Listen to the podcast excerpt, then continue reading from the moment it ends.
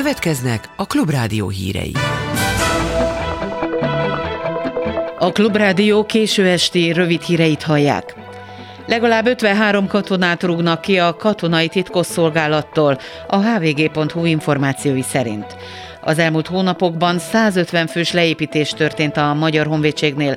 Szalai Bobrovnicki Kristóf honvédelmi miniszter a honvédség fiatalításával indokolta az elbocsátásokat. Szekeres Imre volt honvédelmi miniszter nemzetbiztonsági kockázatnak tartja az ilyen mértékű kirúgást.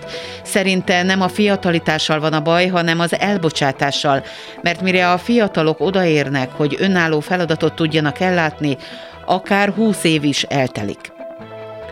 A lengyel elnök további katonai támogatást helyezett kilátásba Ukrajnának, amikor találkozott az osztrák államfővel.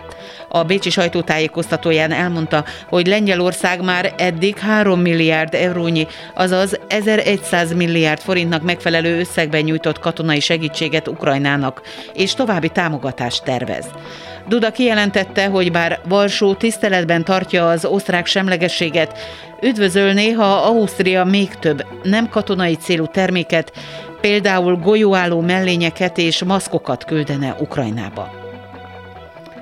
Az alig két hete NATO tag Finnország megkezdte határkerítése első szakaszának megépítését Oroszországgal közös határán. Az összesen mintegy 200 km hosszú és 3 méter magas kerítést szöges dróttal látják el. Egyes helyeken éjjellátó kamerákkal, lámpákkal és hangszórókkal is felszerelik.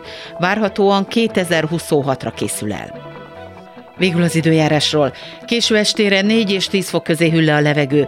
Holnap is több helyen alakul ki zápor, zivatar, néha jégeső. A déli délnyugati szél időnként megélénkül, zivatarok környezetében azonban erős lökések is lehetnek.